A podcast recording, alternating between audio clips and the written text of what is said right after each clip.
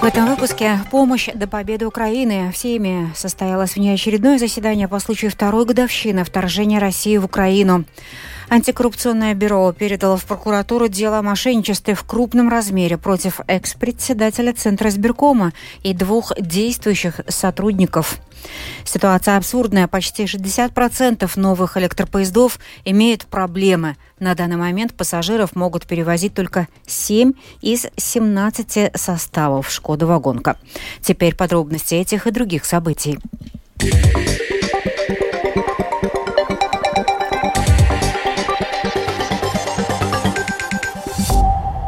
Сегодня парламент Латвии собрался на внеочередное заседание в связи с тем, что наступает два года с начала полномасштабного вторжения России в Украину.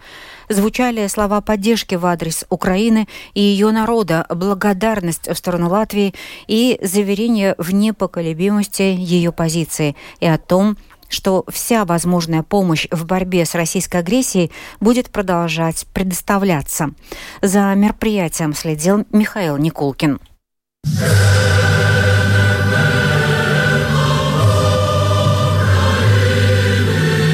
Агрессия России против Украины продолжается уже почти 10 лет. Она началась еще в 2014 году. Почти два года назад, 24 февраля 2022 года, началось полномасштабное военное вторжение России в Украину. Сегодня, вспоминая события тех дней, а также то, как страны по всему миру, в том числе и Латвия, помогали и помогают Украине в войне на протяжении всего этого времени, с трибуны парламента выступали высшие государственные должностные лица Латвии – президент, председатель Сейма и премьер-министр страны. Президент Латвии Эдгарс Ренкевич указал на то, что помощь Украине не должна иссякать. Кроме того, важно прекратить любые экономические связи с Россией, подчеркнул Ренкевич. При этом Латвии нужно думать и о собственной безопасности, сказал президент, указав на целый ряд задач по укреплению обороноспособности государства. Риткевич также подчеркнул важность развития производства дронов. Мы должны вкладываться в развитие оборонной индустрии, развивая инновации и возможности производства. Латвия руководит коалицией дронов. В то время, когда Украине не хватает снарядов, дроны помогают ее защитникам, уничтожая войска и единицы техники противника. И мы, наконец, должны принять долгосрочную программу военной поддержки Украины. Кажется, мы бесконечное количество раз объясняли миру, почему необходимо поддерживать Украину. Но этого все еще недостаточно. Латвия должна оставаться крепким плечом для Украины и союзом союзником во всех международных организациях. Вот что в свою очередь с трибуны Сейма говорила премьер-министр Эвика Сылыня «Новое единство».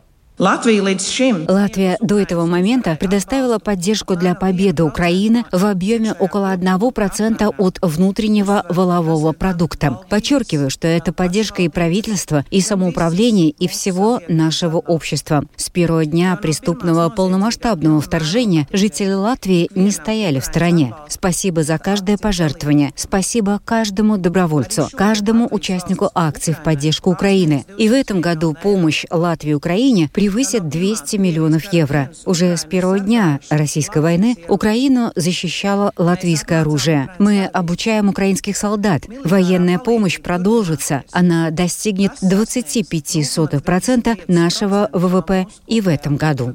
В сегодняшнем заседании, приуроченном к двухлетней годовщине полномасштабной войны, принял участие и председатель Верховной Рады Украины Руслан Стефанчук.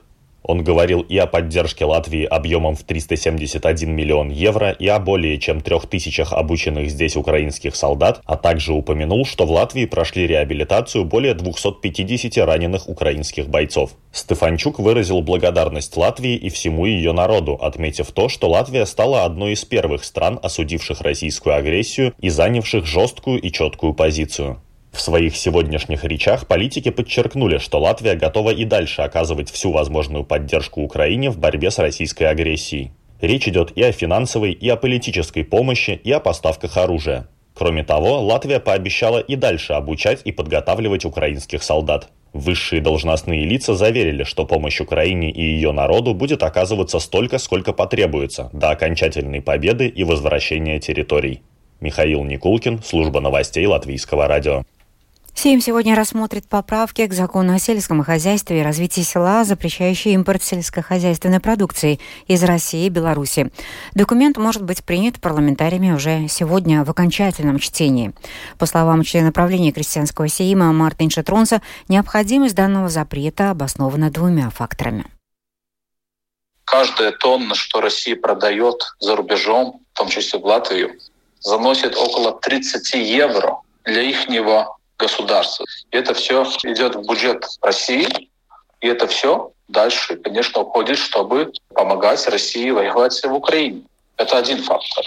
Второй фактор, понятно, что Россия использует зерно как оружие, как оружие против Евросоюза, против э, фермеров из Евросоюза. Себестоимость зерна, что они производят, конечно, много меньше. И я думаю, что очень важно на данный момент нам думать, как защитить свой рынок.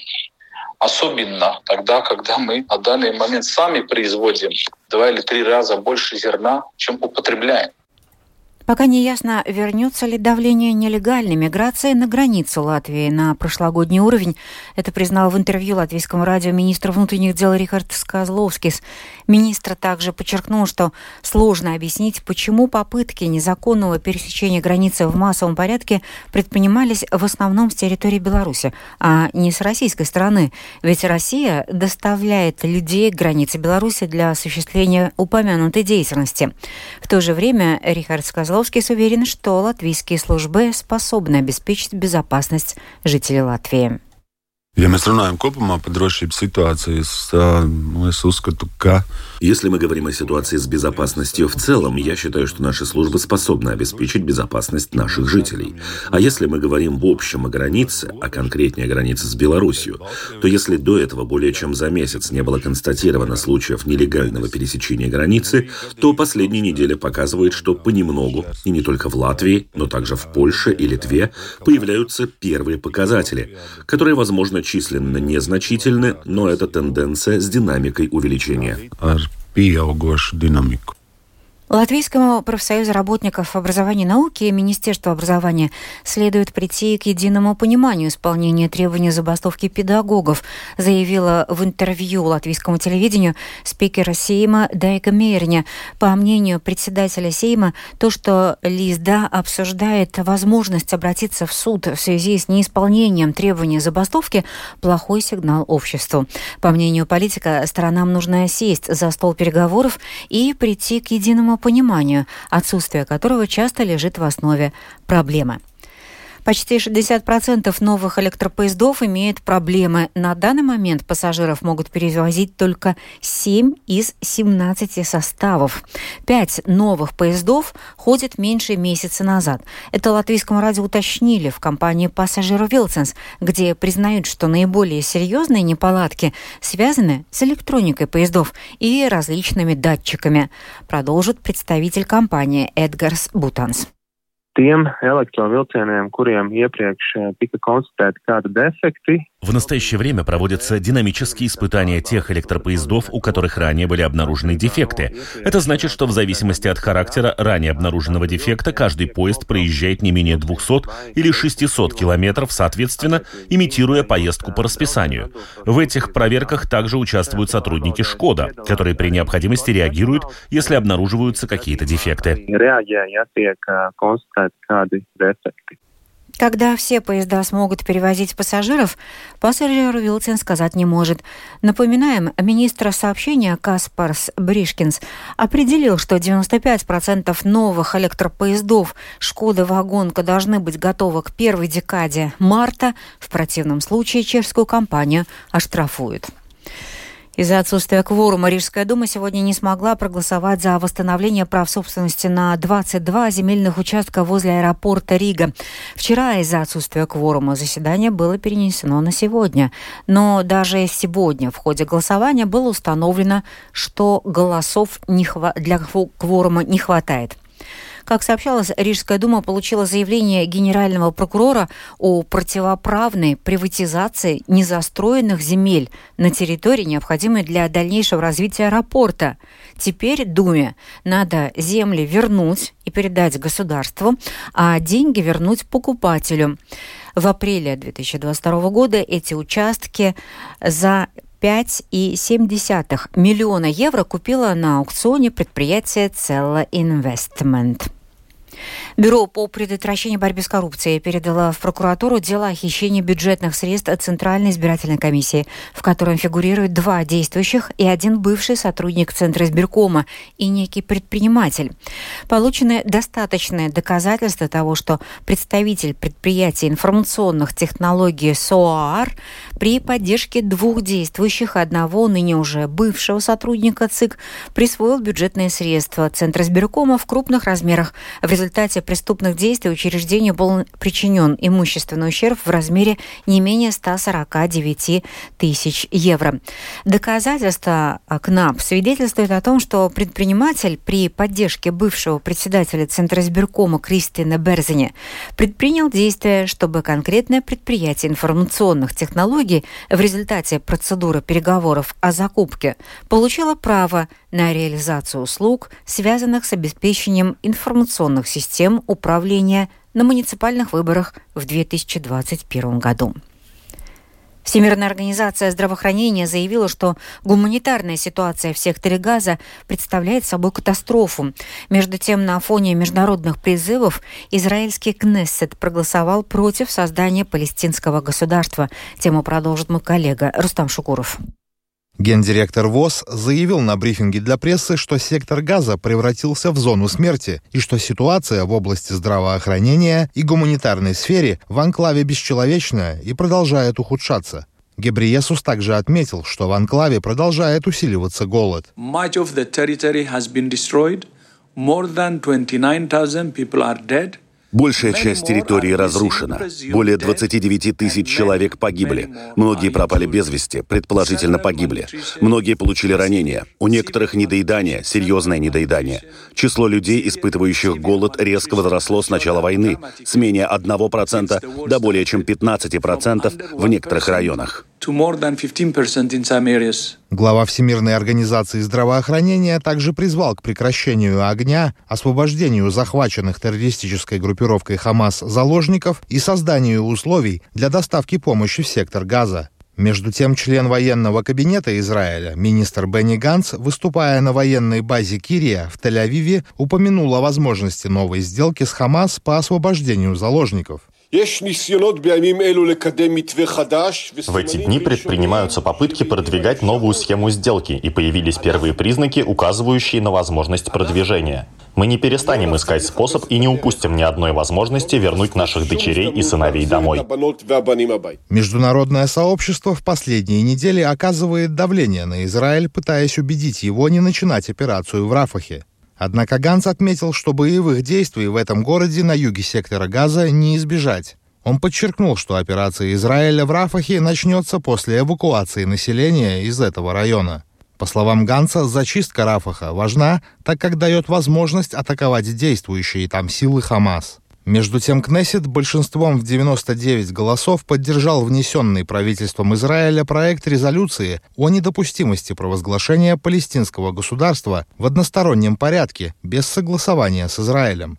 Проект резолюции, одобренный на заседании правительства 18 февраля, стал ответом на сообщения в СМИ о том, что администрация США продвигает идею провозглашения независимого и суверенного палестинского государства в качестве первого шага на пути к возобновлению мирного процесса. Глава правительства Беньямин Нетаньяху выразил признательность оппозиционным парламентариям, поддержавшим резолюцию.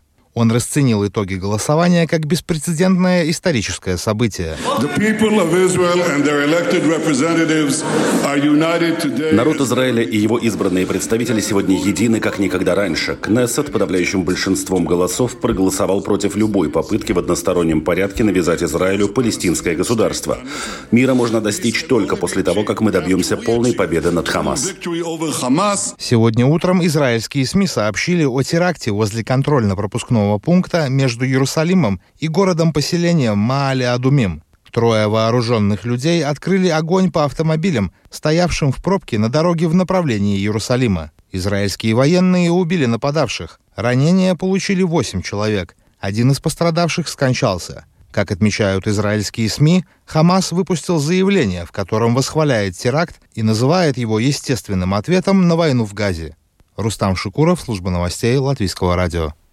Еще из новостей дня. Конфискация замороженных активов России соответствует международному праву, следует из заключения 10 экспертов в области юриспруденции из Бельгии, Франции, Германии, Японии, Нидерландов, Великобритании и США, подготовленного для стран Большой Семерки. Об этом сообщает агентство Bloomberg, изучившее документ. Учитывая вопиющие нарушения России правопорядка, установившего после Второй э, мировой войны, международное право допускает ответственные, ответные законы законные контрмеры, чтобы убедить страну-нарушителя прекратить свое противоправное поведение, заявили эксперты.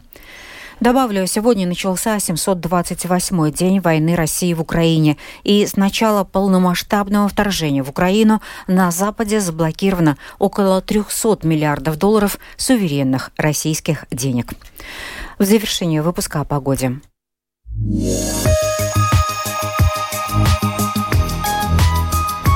Ночью в пятницу ожидается пасмурная погода на большей части территории страны, небольшой дождь, на востоке мокрый снег. В начале ночи туман, дымка в некоторых восточных районах. Ветер юго-восточный, южный 5-10.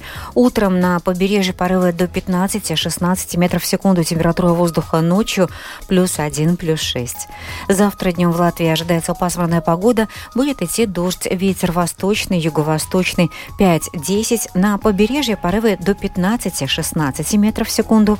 Во второй половине э, дня ветер стихнет, поменяет направление на южное. Будет дуть со скоростью 2,7 метров в секунду. Температура воздуха по Латвии плюс 3, плюс 7 градусов.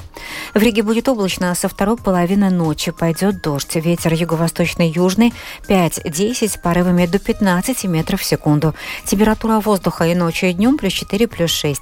Медицинский тип погоды третий, неблагоприятный. Это была программа «Сегодня в 13» 22 февраля февраля продюсер выпуска Дмитрий Шандро провела Юлия Михайловская.